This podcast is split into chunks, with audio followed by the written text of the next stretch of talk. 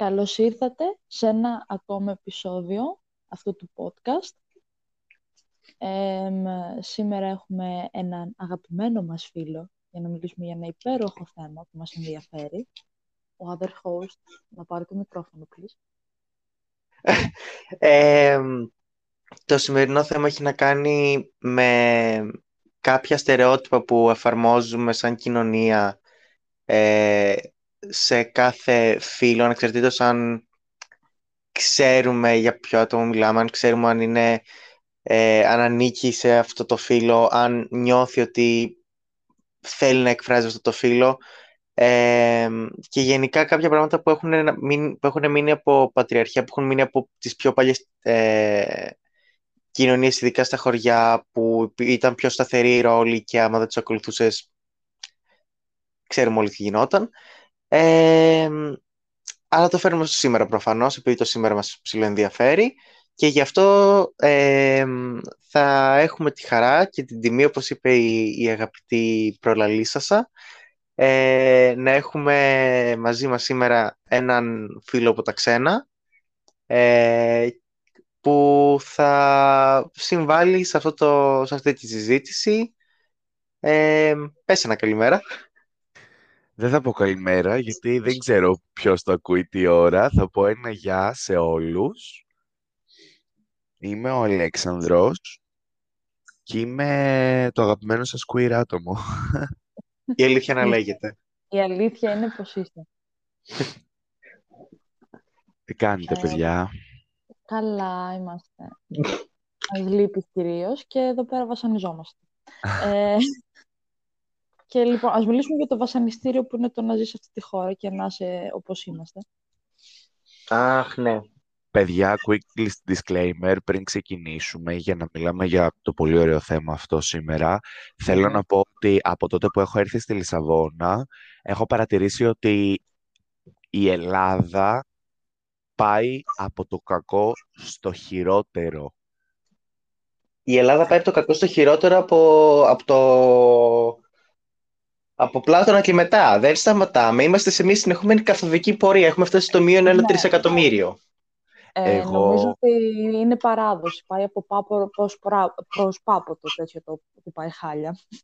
Παιδιά, εγώ συνειδητοποίησα εδώ πέρα όσο καιρό είμαι ότι ε, το οποίο ήταν πολύ mindfuck για μένα, ότι η Ελλάδα δεν έχει καμία απολύτως διάθεση να φτιάξει, ούτε να αλλάξει.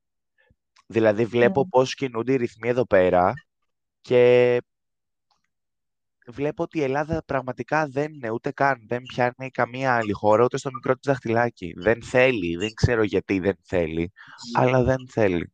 Δεν θέλει επειδή εάν μπει στη διαδικασία Ελλάδα στο παραμικρό πράγμα να αλλάξει, υπάρχει ο φόβος και ο τρόμος ότι α, θα χάσουμε το πελατειακό κράτος, α, ε, δεν θα είναι παντού ε, μίλησε ο άντρας κεφαλή του σπιτιού ε, και θα σκύβουν γυναίκα, παιδιά, γιαγιάδες, παππούδες, θείες στο κεφάλι.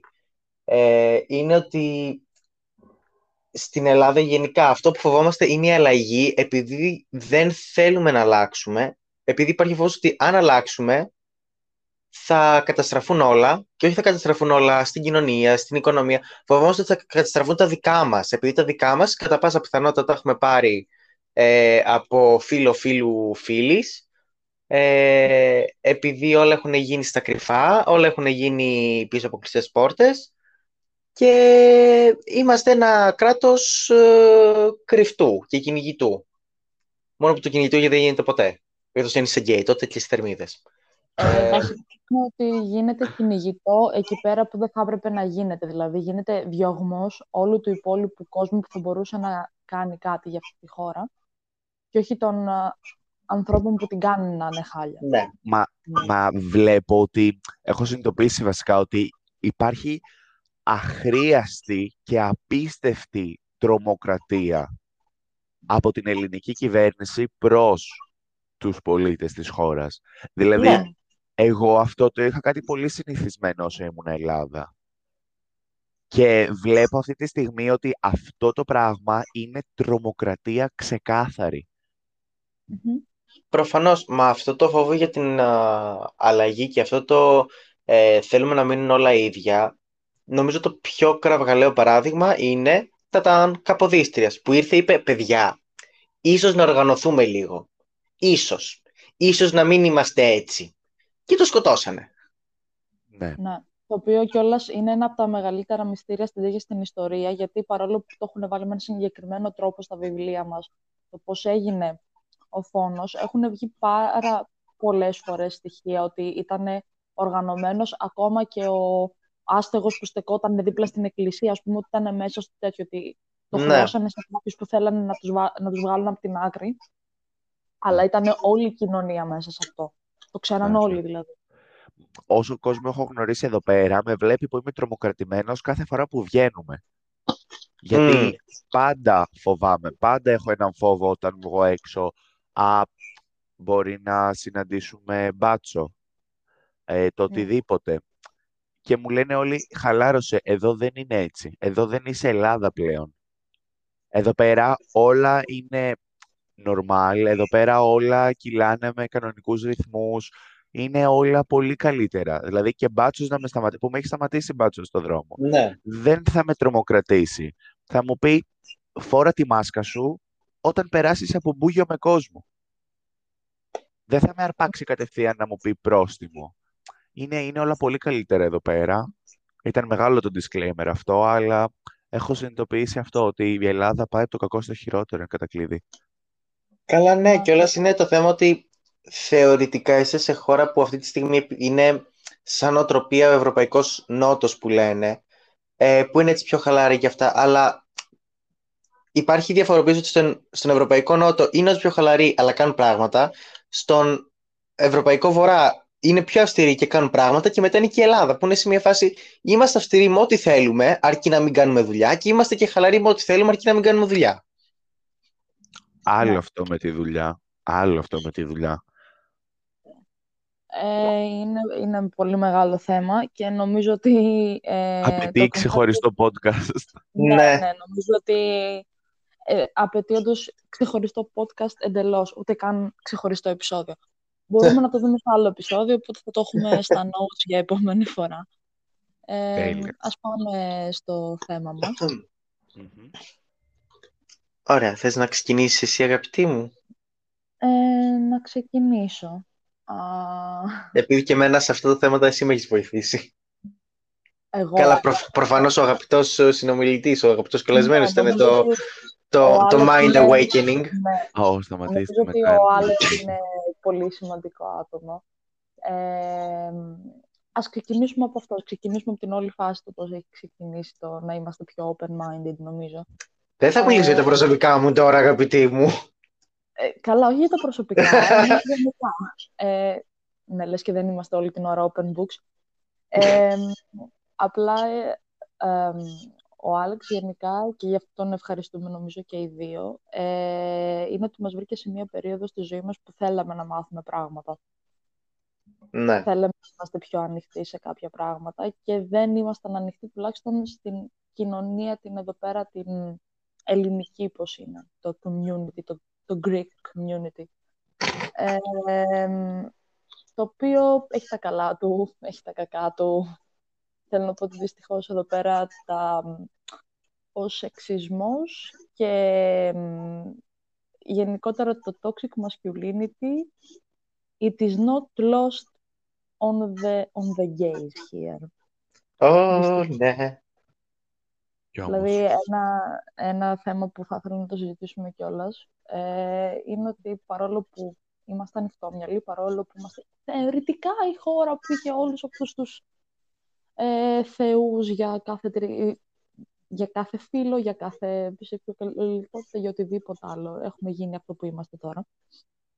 Και είμαστε τοξικοί σε κάθε τομέα. Αυτό είναι Ε, αλήθεια. Αυτό είναι αλήθεια και έχει να κάνει και με ανθρώπους μέσα στην κοινότητα. Δηλαδή, δεν μπορούμε να τα αγιοποιούμε όλα και να λέμε ότι «ΟΚ, η straight είναι το, ε, το κακό και η gay είναι το καλύτερο, α, παντού ουράνια τόξα κτλ».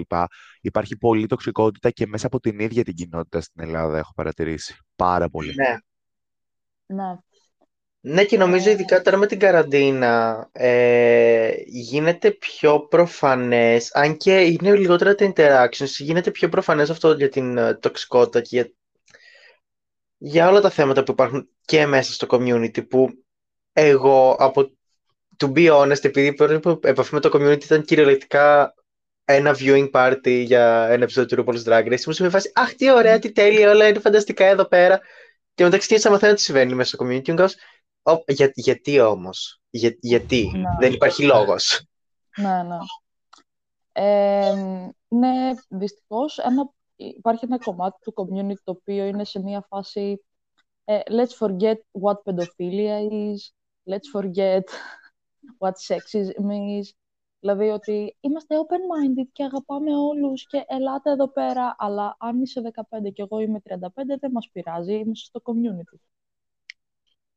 Υπάρχουν πολλά θέματα. Υπάρχουν πολλά θέματα. Και είναι κιόλας αυτό που με ενοχλεί, που το έχω δει, είναι σαν το community εδώ πέρα, το τέτοιο το ελληνικό, να απευθύνεται από ένα σημείο και μετά μόνο σε ε, γκέι 35 άντρες. Οι γυναίκες είναι Ναι. Οι γυναίκες από ένα σημείο και μετά είναι λίγο εξαφανισμένες και να μην μιλήσουμε καν για τα τρανς άτομα. Ναι. Τα έχουν αλλού. Δεν υπάρχει trans visibility τόσο στην Ελλάδα. Δηλαδή δεν μπορεί... καθόλου νομίζω.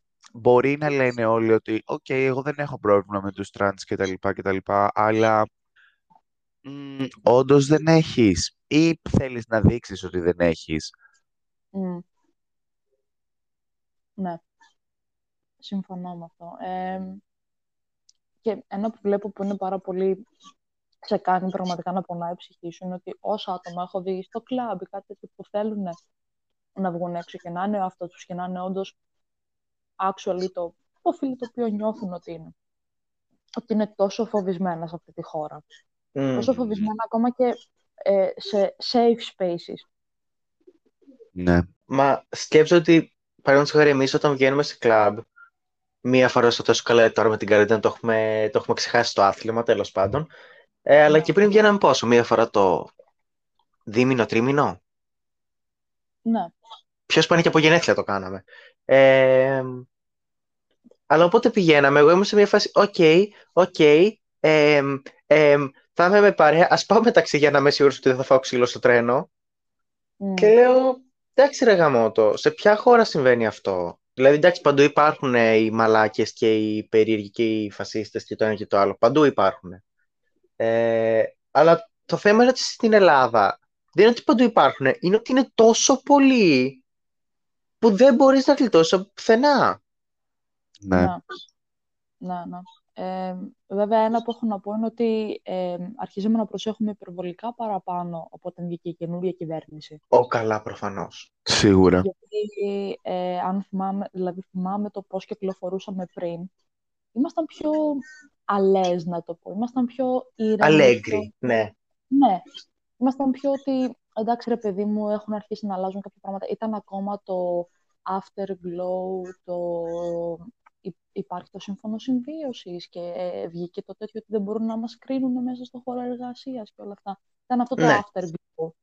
Ναι, και, μετά βγήκε, και μετά βγήκε μια κυβέρνηση που είχε σημαία το πατρίς θρησκεία οικογένεια, που επανέφερε την, ε, την εκκλησία στο Υπουργείο Παιδείας, που ε, απέδειξε ότι λειτουργεί, ότι θέλει να φτιάξει ένα ελιτιστικό κράτος από ξεκάθαρα straight άτομα που πιστεύουν σε ένα Θεό, ε, ένα Χριστό και ένα Άγιο Πνεύμα ε, και που όταν γυρνάνε σπίτι τους δέρουν λίγο τη γυναίκα τους για να μην ξεχνάει ποια είναι η θέση της. Καλά, μην τα γεωποιούμε κιόλα. Απλά το Σύμφωνο Συμβίωσης ήταν ένα μεγάλο βήμα σίγουρα για την ελληνική κυβέρνηση κτλ. Και, και την ορατότητα της ε, LGBTQ community. Απλά όσον αφορά αυτό το ότι δεν πρέπει να υπάρχει, δεν μπορεί να σε κάνει κανείς discriminate στο χώρο εργασίας σου κτλ. Ε, αυτό ήταν λίγο στάχτη στα μάτια, γιατί, οκ, okay, υπάρχει αυτό σαν νόμος σε εισαγωγικά, αλλά αν κάποιος εμένα με κάνει discriminate στο χώρο της εργασίας μου και εγώ αντιδράσω, το πιο πιθανό είναι ότι θα μείνω άνεργος. Ναι. Ναι. Δηλαδή, Βασικά δε- υπήρχε; Το Ναι. ακυρώσαν στις 10 πρώτες μέρες με το που βγήκε. ε, ναι. Δηλαδή ήταν κάτι τόσο εύκολο να φύγει. Δεν ήταν, ήταν τόσο ξεκάθαρο ότι ήταν κάτι που απλά περιμένανε κάποιος να το βγάλει μετά. Ήταν ένα τσιρότο κολλημένο πάνω στην ελληνική κοινωνία που απλά περιμέναν κάποιος να το τραβήξει. Ξεκάθαρα, ναι. Ε, και γενικά, ναι, είναι αυτά τα ωραία πράγματα. Ε, να μιλήσουμε και λίγο για visibility και ε, Ναι. άλλες, ας πούμε, και εμπειρίες που έχεις και εσύ με το να φοράς make-up και όλα αυτά όταν βγαίνεις έξω στον δρόμο εδώ πέρα. Κοίταξε, εγώ ξεκίνησα να φοράω make-up το 2016 πρέπει να ήτανε και όλα ξεκίνησαν ουσιαστικά με το Kylie Jenner Lip Challenge στο οποίο ήμουνα Δευτέρα γυμνασίου και αποφάσισα να το κάνω αλλά μετά με λάνιασαν τα χείλη μου πάνω γύρω όλα και λέω εντάξει τώρα θα βρω ό,τι υπάρχει από make-up θα το βάλω στο πρόσωπό μου για να μην φαίνεται και μετά συνειδητοποίησα ότι «Μμ, είχα ένα σημάδι, μία μελανιά και εξαφανίστηκε με το make-up. Wow, τι άλλο μπορεί να κάνει. Οπότε, όποτε έβγαζα κάποιο σπίρι, έβαζα ένα λίγο ελάχιστο, μια κοκκινίλα κάτι. Και μετά συνειδητοποίησα ότι το make-up είναι ένας τρόπος για να μπορέσω εγώ να νιώσω καλά με τον εαυτό μου. Δηλαδή, δεν ένιωθα καλά γιατί είχα ένα σημαδάκι. Δεν υπάρχει κανένα πρόβλημα. Υπάρχει το make-up γι' αυτό. Θα βάλω λίγο make-up, κανένα πρόβλημα απολύτως. Αυτή ήταν η πρώτη μου επαφή με το make-up. Από εκεί και Μμμ. πέρα έμαθα ότι το make-up μπορεί να με βοηθήσει να κάνω πολλά πράγματα. Δηλαδή, ε, μπορεί να με βοηθήσει να αλλάξω οστεοδομή στο πρόσωπό μου. Ε, μπορεί να με βοηθήσει να αλλάξω χαρακτηριστικά του προσώπου μου. Να αλλάξω... Ε, ε, Είναι, είναι πάρα πολλά. Γι' αυτό και αγαπάω το make-up και γι' αυτό ήθελα να ασχοληθώ και με αυτό. Ε, όσον αφορά εμπειρίες τις οποίες έχω βιώσει στην Ελλάδα φορώντας make-up, ε, δεν μπορώ να πω ότι είναι τόσο τραγικό μόνο από το make-up. Ας πούμε, όπως ξέρετε και οι δύο τόσα χρόνια που με ξέρετε, έχω αλλάξει πάρα πολλά χρώματα στα μαλλιά μου. Ροζ, Ναι. κόκκινα, πράσινα, μπλε, τα πάντα. Μμμ. Θυμάμαι Ναι. χαρακτηριστικά ένα περιστατικό στο οποίο ήμουνα στα εξάρχεια και περπάταγα με έναν φίλο μου και απλά κοιτάγαμε μία βιτρίνα, γιατί ήταν ένα μαγαζί το οποίο είχε κόμιξ. Και κοιτάγαμε τη βιτρίνα, τώρα η ώρα να ήταν 10 η ώρα το βράδυ, 10 και μισή. Και απλά περπατάγαμε. Ούτε φίλος, ούτε σχέση μου ήταν, ούτε τίποτα. Ήμασταν απλά φίλοι, να πεις ότι και καλά προκαλούσαμε, όπως θα πει ο μέσος Έλληνας νοικοκυρέος. Αχ, εσύ Δεν είσαι προ- γκέι. Άχ, εσύ είσαι γκέι. Ναι, όχι, δεν, τίποτα. Απλά περπατάγαμε και κοιτάγαμε μια βιτρίνα. Και τυχαίνει έξω από αυτό το μαγαζί να υπάρχει μια κλούβα με μπάτσους. Και Ω. θυμάμαι χαρακτηριστικά εκεί που καθόμαστε και είμαστε πλάτη στην κλούβα και κοιτάμε τη βιτρίνα να έχει ξεσηκωθεί όλη, όλη η κλούβα, όλη η μπάτση που είναι μέσα και τότε τα μαλλιά μου τα είχα baby pink Α, και ναι, να το έχει θυμάμαι. ξεσηκωθεί όλη η κλούβα, ε, trigger warning εδώ πέρα, να ενημερώνω, και να φωνάζουν «Πουστράκι», ε, «Πού πας μωρή αδερφή έτσι», ε, «Τι έγινε μωρή, για πού το έβαλες μικρός μαλάκα». Δηλαδή, Μμ. Εγώ εκείνη τη στιγμή σοκαρίστηκα. Ήθελα να μπω μέσα στην κλούβα και να κάνω χαμό, δηλαδή, τύπου, ναι, οκ, εκεί θα ήμουν μια Κάρεν. Ξεκάθαρα, τη σκο- τη κοροϊδεύω, αλλά θα το έκανα. Δηλαδή, θα άνοιγα το κινητό μου κάμερα, θα μπαίνα μέσα στην κλούβα και θα του έλεγα ποιος είσαι εσύ; Ποιος είναι ο αριθμό ο δικός σου; Ποιο είναι το badge number σου; Ποιος είσαι εσύ; Ποιος σου δίνει το δικαίωμα να το κάνεις αυτό; Θα ήμουν πολύ κάρε. Αλλά με τράβηξε ο φίλος μου και μου λέει: «Μμ, Δεν υπάρχει λόγος τώρα. Θα τρέχουμε, θα μας θα μας πάρουν κανένα αυτόφορο και θα γελάμε. Μμ. Δηλαδή, Ναι, αυτό δεν είχε εμένα. άδικο, ναι. Ναι, σίγουρα δεν είχε αδικό, αλλά εμένα αυτό με τρομοκράτησε. Με, Μμ. με έκανε να νιώσω σκουπίδι. Όχι επειδή είμαι γκέι κάτι. Επειδή οι άνθρωποι στους οποίους υποτίθεται ότι πρέπει να απευθυνθούμε όταν φοβηθούμε για κάτι, όταν νιώσουμε φόβο, όταν νιώσουμε απειλή, οι ίδιοι άνθρωποι είναι αυτοί που μου προκάλεσαν το φόβο και την απειλή. Ναι. Ναι. Δεν, δεν, Ε, δεν, δεν, δεν μπορεί να το χωρέσει αυτό το μυαλό μου. ναι. Είναι, Ε, ε, ειδικά με την αστυνομία νομίζω έχει, εντάξει, γενικά ήταν λίγο περίεργη η κατάσταση πάντα. Ε, φάνηκε λίγο περισσότερο τότε που είχε βγει πολύ δυνατά η Χρυσή Αυγή τέλος πάντων. αλλά νομίζω ειδικά τώρα, επειδή τώρα για να αυξήσει τους αριθμούς των αστυνομικών ο, ο αγαπητός πρωθυπουργός μας ε, επανέφερε όσους είχαν βγει σε διαθεσιμότητα λόγω ψυχικών διαταραχών, λόγω βίων επεισοδίων, κουλουπού κουλουπού, αυτούς τους έφερε πάλι πίσω. Οπότε έχει γίνει ακόμα χειρότερη κατάσταση και αυτό εγώ το κατάλαβα πέρυσι το Δεκέμβρη, ναι. Ε, που είχαμε βγει και μετά γυρνούσα σπίτι και δίπλα από το σπίτι μου είναι τέλος πάντων ένα αστυνομικό τμήμα από το οποίο πρέπει να περνάω κάθε μέρα εδώ και ε, κοντά 15 χρόνια. Κάθε μέρα. Κόλος και βρακή έχω γίνει με τους αστυνομικούς εκεί πέρα. Με βλέπουν κάθε μέρα. Ε, που βέβαια ε, είναι καλό το γεγονός ότι φέρουν, τους φέρνουν σε εμάς, επειδή είμαστε σχετικά ήσυχη περιοχή, μπράβο μας, ε, τους φέρνουν φρέσκους φρέσκους από τη σχολή, οπότε δεν ξέρουν τι κάνουν, απλά ταξίνουν. Ε, Τέλος πάντων. Ναι, και γιατί και άλλοι που δεν είναι φρέσκοι από τη σχολή ξέρουν τι κάνουν. Όχι, αλλά αυτοί τρώγονται και για λίγο ξύλο για να ζήσουν τη ζωή τους.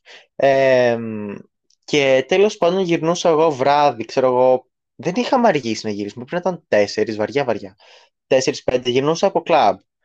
Και ε, περνάω χαλαρός μπροστά από, από, από, το αστυνομικό τμήμα, επειδή λέω εντάξει, το να περάσω από τα στενά και τα σκοτεινά, ας περάσω από το αστυνομικό τμήμα. Δεν ήταν από κλαμπ, το έχω καλύτερο. Ήταν που είχαμε πάει νομίζω να δούμε το Frozen το 2 και γύρναγες 10 η ώρα το βράδυ. Όχι, δεν ήταν τότε. Και τότε δεν σε είχαν σταματήσει. Ναι, αλλά ήταν άλλο αυτό. Ε, mm. Και τέλος πάντων, εγώ ήμουνα. Νομίζω δεν είχα βαφτεί καν πολύ. Δηλαδή, είχα κάνει μόνο μία βάση και. Α, λες, ναι, ναι. ναι, ναι. Ε, Άντε να μου, να μου, να μου, να με κατηγορήσει κάποιος ότι φορούσα πολύ ανοιχτό χρώμα που κάμισο. Με σχεδιάκια. Τόσο extreme. Και ξέρω εγώ περνάω μπροστά το αστυνομικό τμήμα και έρχεται ένας τυπάς μου λέει να δω το κινητό σου και μου σε μια φάση. Γιατί; Και μου λέει, και ξεκινάει να με πλησιάζει, να ξέρω ήταν πάνω στα σκαλιά και εγώ μου πιο μπροστά. Και ξέρω εγώ που κάνει και ξεκινάει να με πλησιάζει και εγώ εκείνη τη στιγμή να μου έρχονται flashbacks από ό,τι έχω δει στις ειδήσεις, το ξέρω εγώ κάνα χρόνο πριν πνίγηκα. Αυτό ήταν, επειδή είμαι και ψύχρεμος άνθρωπος.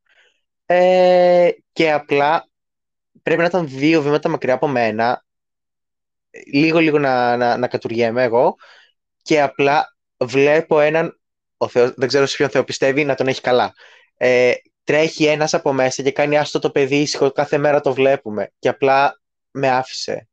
Και ήμουν κάπως, αν δεν πέρναγα κάθε μέρα, αν δεν με είχε δει αυτός ο άνθρωπος 103 εκατομμύρια φορές, τι θα είχα πάθει; Ναι. Ε, αυτό είναι ένα, ναι, ένα σοβαρό θέμα. Μα αυτό ακριβώς είναι το θέμα, ότι γιατί να πρέπει να περνάς δίπλα από αστυνομία και να φοβάσαι, ενώ θα έπρεπε να... Ε, είναι, ε, το πες και μόνος σου, διάλεξες να περάσεις από το στενό που είναι το αστυνομικό τμήμα γιατί ένιωθες περισσότερη ασφάλεια από ότι στα στενά αυτό είναι το, το κύριο θέμα που είπες, ότι δεν μπορούμε, ότι πλέον πες ρε παιδί μου ότι έχεις πάει, έχεις βγει με την παρέα σου και λες να, να κάνεις κάτι που δεν είναι τόσο, για να γυρίσουμε στο, θέμα μας, τόσο gender conforming. Δηλαδή ένα αγόρι να βάλει make-up, μια κοπέλα να μπορεί να θέλει ρε παιδί μου να βάλει το τζινάκι στο πουκαμισάκι και να κάνει slick back τα μαλλιά που ο μέσος Έλληνας θα πει «Ω, αγορακόριτσο». Ε, και να θες να βγεις έξω και να ξεκινήσει μια παρέα να σε βρίζει. Δεν μπορείς να πας στον μπάτσο να ζητήσεις βοήθεια, επειδή πιθανότατα θα σε βρει και ο μπάτσος. Και μένεις σε, ένα, σε μια κατάσταση που λες: Ωραία, οπότε εγώ τι να κάνω, να πάω να σκαρφαλώσω σε ένα δέντρο και να περιμένω να έρθει το πρωί για να μην φοβάμαι. Μπρος γκρεμός και πίσω ρέμα είναι η κατάσταση. Ναι, ας πούμε, ε, πάνω σε αυτό είναι ότι εγώ σαν κοπέλα, που γενικότερα γιατί πρέπει να φοβάσαι τα πάντα όταν είναι να, να βγούμε έξω και ξέρω ότι θα ε, είσαι εσύ, ας πούμε, που μπορεί να έχεις βάλει ένα παλό λίπ ή ένα λίπ ή κάτι τέτοιο. Ε, το μυαλό μου κάνει ένα εντελώς 180 και αντί να είναι το πρώτο άτομο που θέλω να προστατεύσω ε, αυτός μου, είναι πώς μπορώ να χρησιμοποιήσω τον εαυτό μου σαν ασπίδα για να προστατεύσω άλλα άτομα. Γιατί ξέρω ότι εκείνη τη στιγμή το βράδυ, έχω το privilege του ότι I gender perform like my gender. Ναι. Οπότε δεν, δεν με κλοκάρουν τόσο εύκολα. Ναι. Και επειδή αυτό είναι privilege για αυτή τη χώρα. Ναι, σίγουρα. Ε, το, η πρώτη μου σκέψη είναι, ωραία, ε, τι μπορώ να κάνω, ας πούμε, για να προστατέψω κάποιον το βράδυ. Τι μπορώ να κάνω για να χρησιμοποιήσω τον εαυτό μου σαν ε, εμπόδιο, ας πούμε, για να προστατεύσω κάποιον. Δεν είναι πώς θα προστατεύσω τον εαυτό μου. Όλη την υπόλοιπη μέρα το πρωί, βέβαια, είναι πώς εγώ θα φύγω. Mm. Ναι, ναι, ναι, ναι. Έχω προσπαθήσει να προστατέψω τρανς κοπέλες σε λεωφορείο, γιατί το θέμα είναι ότι εγώ δεν φοβάμαι αν δω τον οποιονδήποτε να προσπαθεί να μου επιτεθεί ή κάτι. Θα φοβηθώ αν δω μπάτσο μπροστά μου. Mm. Και θυμάμαι πολύ χαρακτηριστικά στο λεωφορείο, καθόταν ε, η κοπέλα όρθια και είχε το χέρι της πάνω στο στήλο και απλά κρατιότανε και ήταν ένας τύπος ο οποίος έβαζε, είχε βάλει και αυτό το χέρι του στο στήλο. Και ο τυπος καθόταν δίπλα μου. Και ανέβαζε το χέρι του όσο περισσότερο μπορούσε για να την ακουμπήσει. Και κάποια στιγμή, ε, δεν ξέρω, δηλαδή, τι την πέρασε την κοπέλα, ότι είναι κάποιο εξωτικό παγόνι, ας πούμε, και ότι, α, wow, πρέπει να την ακουμπήσω ή πρέπει να έχω κάποιο interaction μαζί της για να κερδίσω κάποιο badge. Ναι. Και κάποια στιγμή κάνει ένα απότομο, της πιάνει το χέρι και μετά σταματάει. Δηλαδή, ότι και καλά παράπεσε αυτός. Και η κοπέλα φοβήθηκε πάρα πολύ. Φοβήθηκε πάρα πάρα πολύ. Λογικό. ναι, και εκείνη την ώρα σηκώνομαι, τον σπρώχνω πάω στην κοπέλα και της λέω, σε κοιτάει από πάνω μέχρι κάτω και το χέρι του ε, επίτηδες το έκανε ε, να σε ακουμπήσει. Οπότε Ναι. της λέω, αν έχεις κάποιον να σε περιμένει στη στάση, πάρτονα, να έρθει να σε πάρει από τη στάση ή θα σε πάω εγώ όπου είναι. Και μετά Μμ. μου ζήτησε και ευχαριστώ. Δεν ξέρω, δεν, μετά δεν, είχα, δεν, δεν, δεν, δεν την ξαναείδα ποτέ στη ζωή μου την κοπέλα. Αλλά γιατί, να- για- γιατί, γιατί, γιατί να πρέπει να γίνεται αυτό, δεν μπορώ να το καταλάβω ρε γαμότο. Δηλαδή, ο καθένας να ακολουθεί τη ζωή του, ρε εσύ. Θα σου πω εγώ γιατί. Επειδή, ε, όπως ε, μας έχει περάσει σε ένα βαθμό και η τηλεόραση, μπορώ να πω, όπως μας έχουν περάσει και γενικά... Στη... Νομίζω αυτό το είχα ακούσει πρώτη φορά όταν ήμουν δημοτικό. Βαριά βαριά δημοτικό. Που ακόμα αναπτύσσεται το άτομο. Ε, γάμα το. Ε, τέλος πάντων, ε, ότι στη, στη Συγγρού είναι τα τραβέλια που το κάνουν για, για ψίχουλα. Και όσο περνούσαν τα χρόνια ήμουν σε μια φάση ότι επειδή έβαζαν τρομερά άσχημα τα τρανς άτομα σε μια θέση που δεν ήταν. Εκεί μπορεί να είναι, αλλά for fuck's sake, αυτή η γενίκευση με είχε, μου, μου είχε κάτι στο μυαλό τόσα χρόνια και νομίζω ξεκίνησα να καταλαβαίνω τι συμβαίνει και να το σκέφτομαι και να το αναλύω στο κεφάλι μου όταν ήμουν προς τέλη ηλικίου στο, στη σχολή και πρέπει να το κατάλαβα εντελώς το ζήτημα που το, που το ψάξα και εγώ περισσότερο όταν ξεκίνησα να το μιλάω με, τη, με την αγαπητή φίλη από εδώ. Αλλιώς δεν Ναι. είχα εικόνα ξεκάθαρη. Αλλά είναι ότι μου, είχε, μου είχαν βάλει αυτό το πράγμα στο κεφάλι από όταν ήμουν δημοτικό, από όταν ήμουν ένα δέκα σε ύψος και μου είχε μείνει κοντά ε, 7 χρόνια.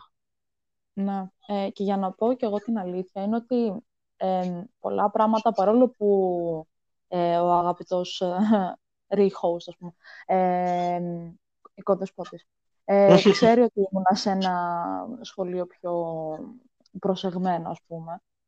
Ε, κάποια πράγματα που συζητάγαμε και ήξερες και τέτοια ήτα- είχαν έρθει από συζητήσεις που είχα κάνει με τους καθηγητές μου που ευτυχώς που, είχαν, που έχουν δηλαδή ένα χύψη open-mindedness κάποιοι, όχι όλοι. Δηλαδή ακόμα και σε ένα καλό σχολείο που πας δεν σημαίνει ότι είναι ανοιχτόμυαλοι. Αλλά Ναι. είχα τουλάχιστον καθηγητές οι οποίοι μπορούσαν να, να πούν ότι θα κάνω πέρα τα δικά μου πιστεύω ή κάτι τέτοιο και θα προσπαθήσω να κάνω μια καλή συζήτηση με αυτά τα παιδιά γιατί θέλω να είναι πρώτα άνθρωποι και μετά οτιδήποτε άλλο. Εμ, και επειδή ε, εγώ όταν α, ψαχνόμουν, ψαχνόμουν σε πολλά πράγματα, διάβαζα πάρα πολλά πράγματα και ένα που έχω είναι ότι α, δεν καταλαβαίνω κάτι. Δώσ' μου λίγο χρόνο να το ψάξω. Ε, δώσ' μου λίγο χρόνο να αποκτήσω μία άποψη, να το ερευνήσω, γιατί έτσι έχω μάθει. Οπότε κάποια πράγματα είχα βάλει τον εαυτό μου, ξέρεις, σπάσε λίγο τα στεγανά σου, διάβασε κάτι, αλλά ε, γι' αυτό έχω κάποιες γνώσεις και τέτοια. Παρ' όλα αυτά δεν είναι ότι είχαν φύγει από το μυαλό μου. Αυτό είναι που είναι τόσο μέσα στο, στην κοινωνία μας και στην κουλτούρα μας το πώς τα, ε, όλα αυτά τα στερεότυπα που μας μαθαίνουν, που προσπαθείς να εκπαιδεύσεις τον εαυτό σου, να ξανά εκπαιδεύσεις τον εαυτό σου, να, να μάθεις πράγματα ε, που ήδη γνωρίζεις εκ νέου πάλι και μένουν ακόμα στο μυαλό οι παλιές αντιλήψεις. Είναι τόσο δύσκολο να τις ξεπεράσεις. Είναι, είναι, είναι, είναι αυτά που σου μαθαίνουν και μέσα στην οικογένειά σου και στο σχολείο και τα λοιπά, τα οποία δεν τα θεωρούν τραγικά. Επειδή είπες στο σχολείο, θα επικεντρωθώ στο σχολείο. Δεν τα ναι. θεωρούν τραγικά να στα πούνε οι καθηγητές. Και εσύ είσαι σε μια ηλικία στην οποία αυτή, καλώς ή κακώς σε αυτή την ηλικία αρχίζεις και πειραματίζεσαι. Γυμνάσιο, Λύκειο.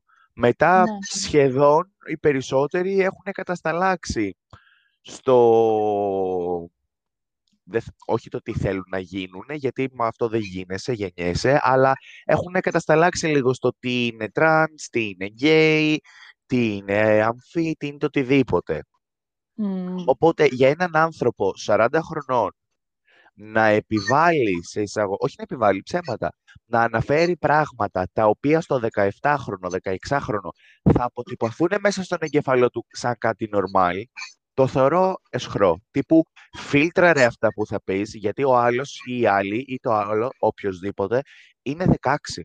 Είναι σαν σφουγγάρι. Αυτό που θα του πεις εσύ μπορεί να έχει impact στη συμπεριφορά του και στον τρόπο σκέψης του και στον τρόπο με τον οποίο θα, σκε... θα αναλύσεις κάποια πράγματα.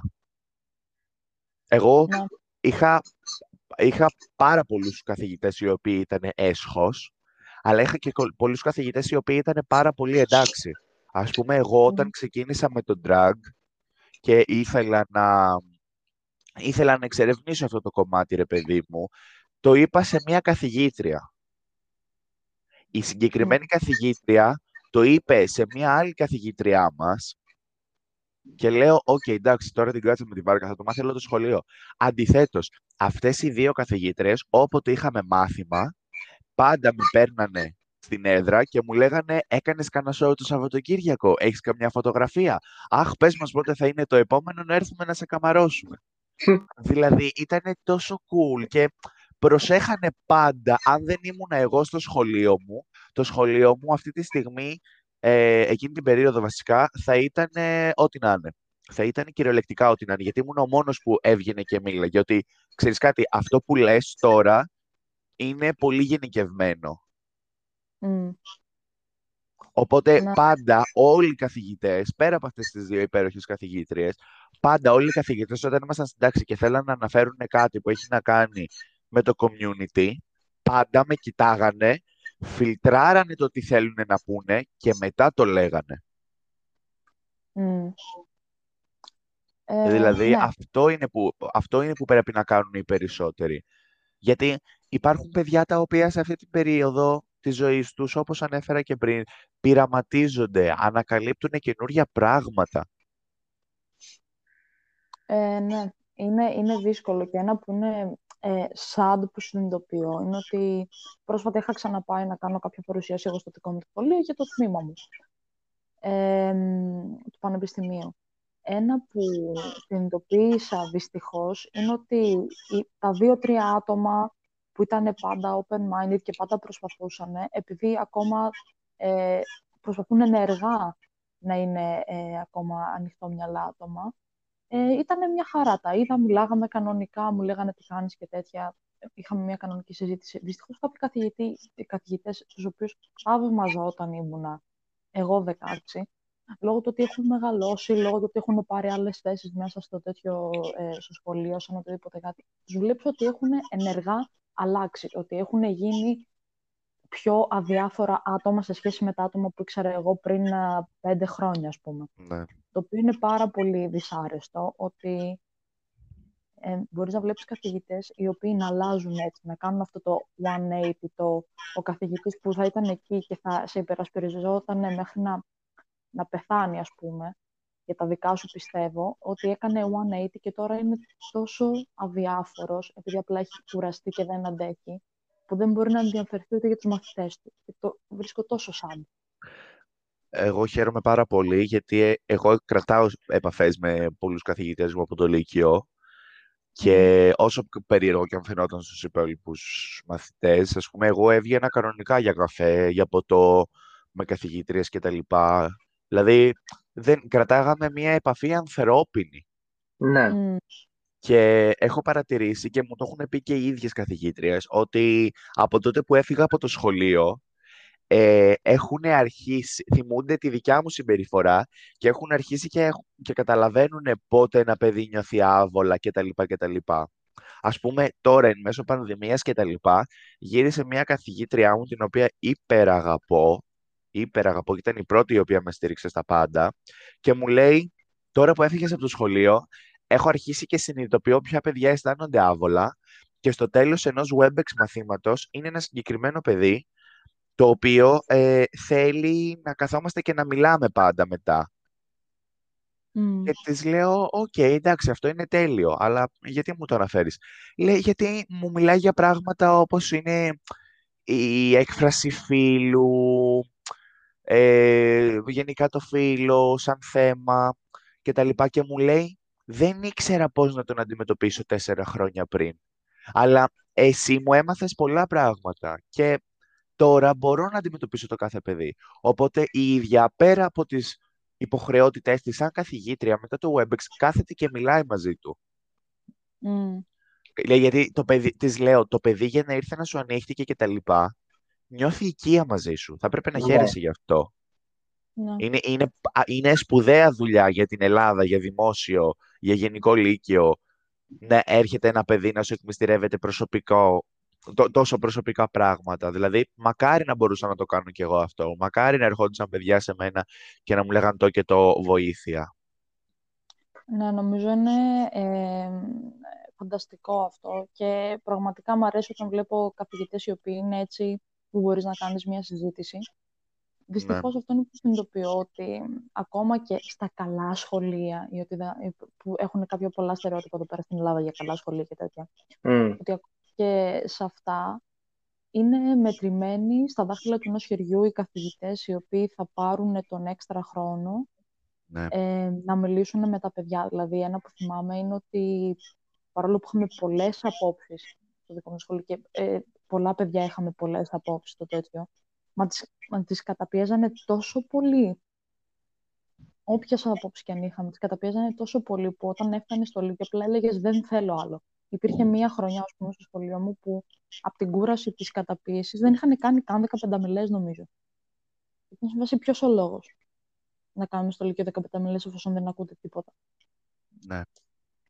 Ε, το βρίσκω πολύ δυστάρεστο ότι δεν μπορείς να ξεφύγεις δυστυχώς από τα περισσότερα και πρέπει ενεργά να επιλέγουν ε, οι καθηγητές ειδικά του Λυκείου ε, να αλλάξουν, αλλά πρέπει να επιλέγουν και οι μαθητές να κάνουν αυτό το, το step, ας πούμε. Επειδή το έκανες εσύ, άλλαξε κάτι. Δεν το κάνουν όμως όλοι. Σίγουρα, σίγουρα, Ναι. αλλά προσπάθησα, προσπάθησα ας πούμε να αλλάξω μυαλά καθηγητών, ώστε δεν προσπάθησα αναγκαστικά να τους πω ότι «Ε, παιδιά, αυτό είναι το normal, είναι normal το να είσαι gay, οπότε αυτό ισχύει για πάντα». Προσπάθησα απλά να τους κάνουν να έχουν μια πιο σφαιρική άποψη για τα πάντα και να φιλτράρουν περισσότερο αυτά τα οποία θα πούνε. Εγώ προσωπικά σαν Αλέξανδρος ποτέ μου δεν προσέγγισα καθηγητή γιατί μου ενέμπνεε εμπιστοσύνη. Απλά δεν καταπίεσα ποτέ τον εαυτό μου σε τίποτα. Είμαι αυτό και σε όποιον αρέσει. Θέλω εσύ, ο μαλάκας που θα με δεις στο σχολείο και θα σου φανώ περίεργος, σε δύο χρόνια θέλω να με δεις και να πεις «Α, οκ, είναι γκέι». Τέλειο. Οκ, Mm. συνεχίζουμε. Δηλαδή, δεν, δεν χρειάζεται να, να, να μείνεις σε αυτό το σημείο, να βρεις τρόπους να με χλευάσεις, να βρεις τρόπους να με καταπιέσεις και, και, και, και, Μμμ. και. Ναι. Δεν, αυτό που θα πω τώρα δεν, ε, δε- δεν είμαι πάρα πολύ περήφανος γι' αυτό, γιατί είμαι γενικότερα απίστευτα κατά της βίας, αλλά στο σχολείο έχω χαστούκίσει παιδί. Γιατί περπατάγαμε στο διάδρομο, πήγαινα στην αυλή να κάνω ένα τσιγάρο και είναι δύο παιδιά τα οποία περπατάγανε αντίθετα από μένα. Εγώ πήγαινα, αυτά ερχόντουσαν και γυρνάει το ένα από τα δύο και μου κάνει «Γεια σου Αλέξανδρε, καλημέρα» στο διάδρομο για το διάλειμμα. Και του λέω καλημέρα. Και πετάγεται και ο διπλανός, α, ε, ο διπλανός και του λέει «Γεια σου Πούστη». Και εκείνη τη στιγμή εμένα μου γυρνάει το μάτι, γυρνάω πίσω και, γυρ... και λέω ποιος από τους δύο το είπε. Κανείς δεν έδινε τον άλλον, σίγουρα, σε καμία περίπτωση. Προφανώς. Και λέω, θα μείνουμε εδώ πέρα μέχρι να μου πείτε ποιος το είπε. Κανείς δεν λέει τίποτα, έχει περάσει η ώρα, τσιγάρο δεν έχω κάνει, έχει χτυπήσει το κουδούνι για να μπούμε μέσα και μου λένε πρέπει να πάω για διάλειμμα, ε, πρέπει να πάμε για μάθημα. Στον έναν από τους δύο που ξέρω ότι ήταν κομπλέ παιδί, του λέω, οκ, πήγαινε εσύ, μείνε εσύ. Μένει και μου λέει, μα θα πάρω απουσία. Του λέω, δεν υπάρχει πρόβλημα, αν θες μπορούμε να πάμε μέσα στην τάξη μαζί και να πούμε για ποιο λόγο σε έχω κρατήσει έξω από την τάξη. Λέει, όχι, όχι, εντάξει. Λέω, γιατί το είπες; Μου λέει, δεν το είπα. Λέω, θα σε ξαναρωτήσω, γιατί το είπες; Μου λέει, δεν το είπα. Και εκείνη την ώρα επειδή πάει να σκάσει γελάκι ότι το πήρε κάτι πολύ αστείο, εκείνη την ώρα εγώ του σκάσα σφαλιάρα. Mm. Και σταματάει όλος ο διάδρομος από την οχλαγωγία και απλά με κοιτάνε.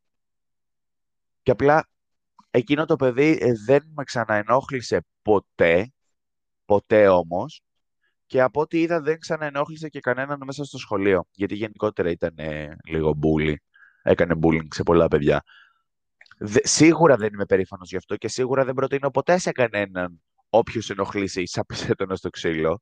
Αλλά ήταν η άμυνά μου εκείνη τη στιγμή.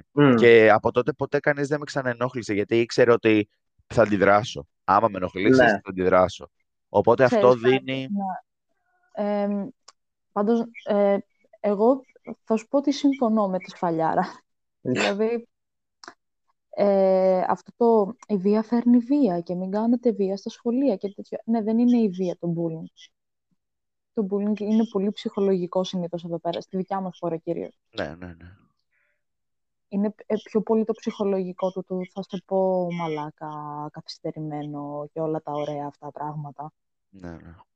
Μα ε, και μέσω του bullying είναι ότι κιόλας σε πολλά παιδιά είναι ότι τους περνάει στο μυαλό ότι το να σε πούνε πούστη, το να σε πούνε γκέι, το να σε πούνε, ξέρω εγώ, το οτιδήποτε, ότι είναι βρισιά. Ε, ναι. Και δηλαδή εγώ το, το βλέπω με κάποια παιδιά από το σχολείο μου που μιλάμε ακόμα και κάνουμε παρέα, που είχαν έρθει δύο από αυτά τα παιδιά, επειδή εντάξει έλειπαν σε άλλες πόλεις, και μια φορά που είχαμε βγει και μιλάγαμε, και μου λένε, ξέρω εγώ, θα, ε, Θέλω να σου πούμε ότι είχαμε πει το τάδε πράγμα, είχαμε πει σε ένα παιδί στο γυμνάσιο όταν είχαμε πει γκέι και τότε φάνηκε αστείο και ήμουν κάπως εντάξει ήσασταν μικρά, οκ, okay, απλά καταλάβατε γιατί δεν ήταν σωστό. Και να είναι και η ίδια φάση, ναι αλλά πέρασαν πολλά χρόνια. Και αυτό είναι το στενάχωρο, ότι σε καμία φάση μέσα στο σχολείο, επειδή πρώτον καταπιέζονταν τα όσα άτομα ένιωθαν ότι δεν είναι 100% straight. Δεύτερον, επειδή ήταν και καθηγητές οι οποίοι δεν βοηθούσαν να γίνει αυτή η συζήτηση, ειδικά στο γυμνάσιο, επειδή ξέρω κάποιους από τους καθηγητές του γυμνασίου τους, ε, δεν το είχαν καταλάβει ότι ήταν λάθος. Και στο Λύκειο το ψήλο καταλάβαιναν, αλλά όχι και τίποτα concrete σίγουρο. Ε, έπρεπε δηλαδή να φτάσουμε πρώτο δεύτερο έτος σχολής που από συζητήσεις και ουσιαστικά που έπρεπε να κάνω εγώ debunk και να τους εξηγήσω ότι τα gay άτομα και γενικά τα άτομα του community δεν είναι ε, κάτι το τόσο σπάνιο και ανεξήγητο και έπρεπε να κάτσω να τους εξηγήσω ότι we are all humans και να τους πω ένα, δύο, τρία πραγματάκια για να το σκεφτούν αυτό που είχαν πει στο γυμνάσιο. Ε, ναι. Ε, εγώ πάνω σε αυτό ε, ήμουνα μία φορά σε τέτοιο, σε, σε σπίτι, κλασικά τραπέζια που μαζεύονται παιδιά και τετοια Ε, και ήμουνα το μεγαλύτερο παιδί. Ήταν ε, ο γιος μιας φίλης μαμάς μου, το οποίο έτυχε κάποια στιγμή να κάνει και ιδιαίτερο, τον οποίο τον ξέρω από μωρό. Καθόντουσαν με τους φίλους πούμε, και λέγανε μαλακίες και λέγανε αυτό, ότι ακόμα, παρόλο που έχουμε φύγει εμείς από το σχολείο, ε, λέγανε το ότι έλα μωρέ μαλάκα και σταμάτα να το κάνεις αυτό γιατί είστε γκέι. Κάτι στην Οκ, είστε τρία εκπαιδευμένα άτομα, πηγαίνετε σε ένα καλό θεωρητικά σχολείο, έχετε τις γνώσεις που έχετε, μην το λέτε αυτό, δεν είναι καλό γιατί... και να είναι ο άλλος δεν πειράζει. Και δεν, παρόλο που ξέρανε, ναι το ξέρουμε ότι δεν πειράζει, εγώ θέλω να συνεχίζω να λέω τη λέξη, αυτή ήταν στην ουσία η αντίδραση. Και φάση, κρατιέμαι τόσο πολύ να μην δώσω ε, μπούφες τώρα σε, σε όλους σας. Κρατιέμαι τόσο πολύ. Δηλαδή, είναι... Παρόλο που έχουμε την χύψη εκπαίδευση πια από κάποιους καθηγητές, δεν αλλάζει αυτό. Γιατί δεν κάθεται κανένας να εξηγήσει ότι ξέρεις, ε, δεν το λες αυτό, γι' αυτό και γι' αυτό το λόγο. Τους λένε απλά μη το πείτε. Το μη το πείτε δεν κάνει κάτι σε ένα 15χρονο αγόρι. Ναι. Όχι, σίγουρα. Εγώ δεν θα καταλάβω ποτέ που γυρνάνε πάρα πολύ straight και λένε «Α, αυτό που κάνεις είναι gay, «Α, αυτό που κάνεις είναι gay, «Α, αυτός είναι gay γιατί αυτό».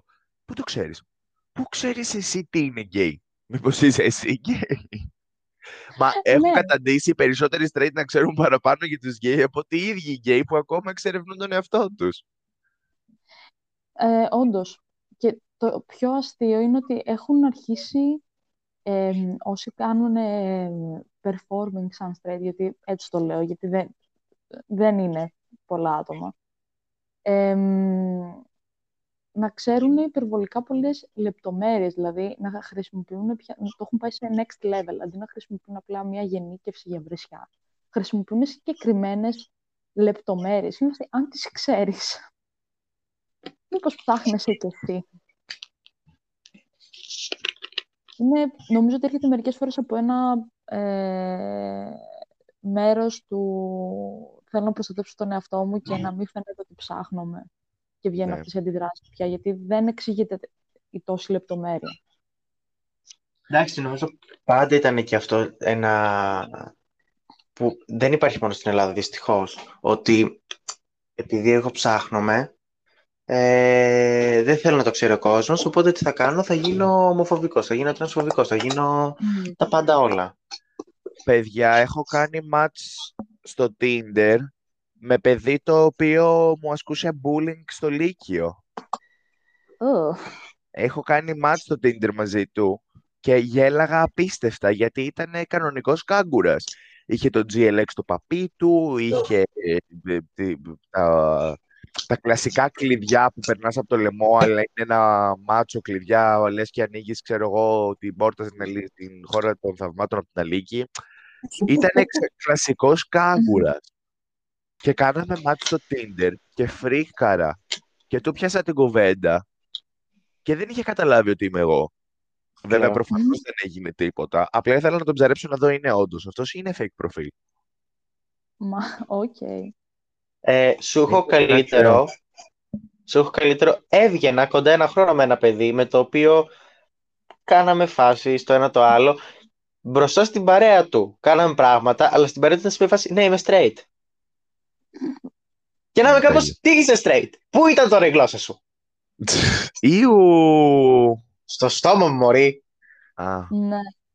Ε, ναι. α, δεν... Ε, αγαπητέ φίλε, ε, ε, στο τρένο που ήταν εκείνα τα πιτσιρίκια που τον έναν τον είχες δει online, που μας κάναν και στους δύο bullying. Ω Θεή, που το θυμήθηκες. Λοιπόν, story time, πάρτε popcorn. Ε, είμαστε εγώ και οι αγαπητοί φίλοι και γυρνάμε από τη σχολή, που γυρνάμε από τη σχολή όταν ήμασταν τρίτο. ναι, ναι. Ε, φυσικό συμπέρασμα, ήμασταν κουρασμένοι. Ε, και τέλος πάντων πάμε να βγούμε σε ένα σταθμό τέλος πάντων και κάτι παιδιά στην πόρτα του ηλεκτρικού και είμαι κάπως τον ένα τον έχω δει, έχουμε κάνει μάτς, έχω δει πράγματα που δεν έπρεπε να δω. Προχωρούμε να βγούμε και όπως βγαίνουμε, να απλά ακούω το φανταστικό.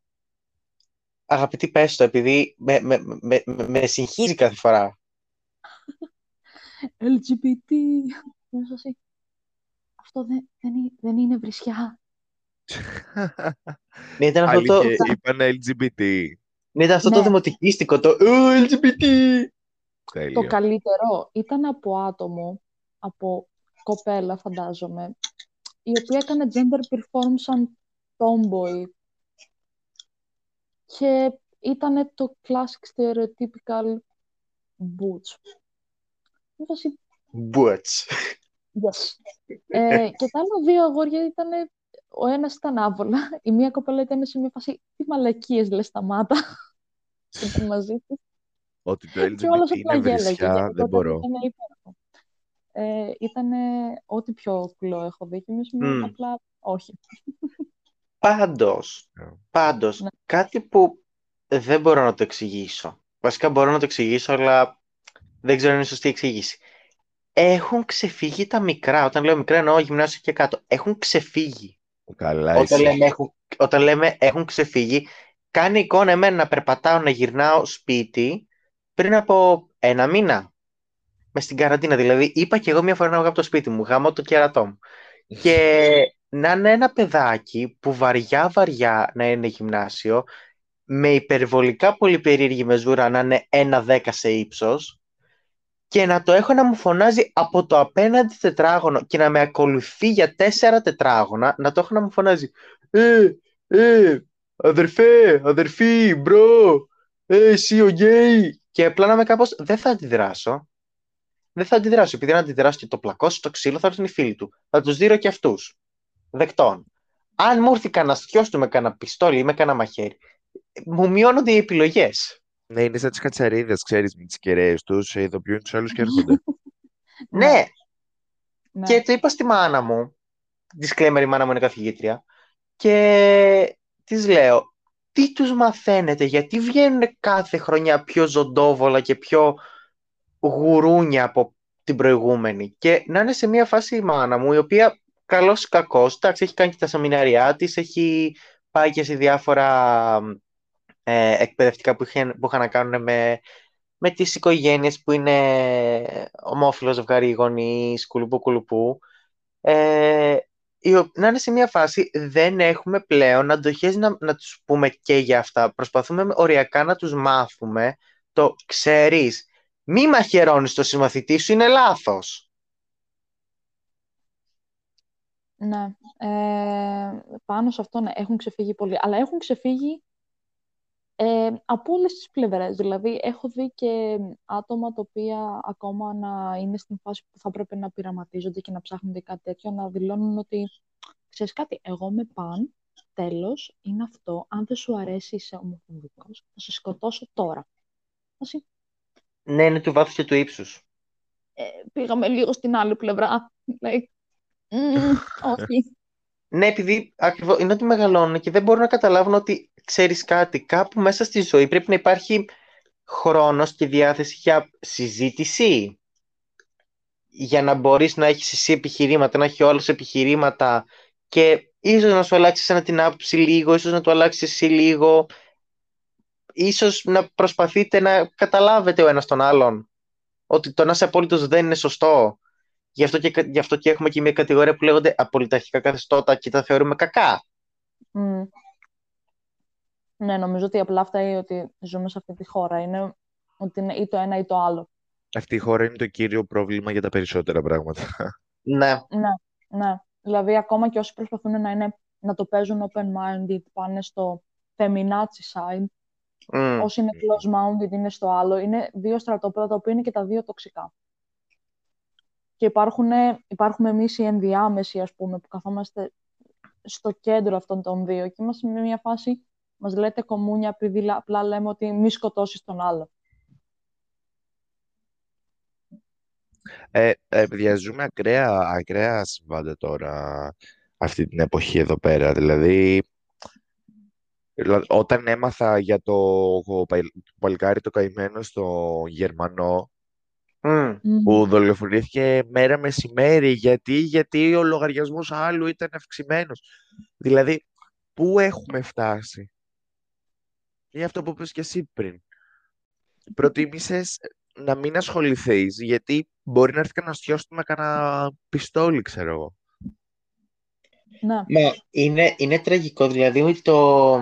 μία χρονιά τέλος πάντων ήταν η μάνα μου σε ένα δημοτικό σχολείο, φαντάσου, δημοτικό, μιλάμε για μωρά ακόμα, που ήταν ε, προς κάτω πατήσια φάση, καλά ότι υπήρχαν περιστατικά που μαθητές μαχαίρωναν μαθητές ε, και τέτοια πράγματα ή μαθητές που ε, τρύπαγαν λάστιχα καθηγητών, τέλος πάντων.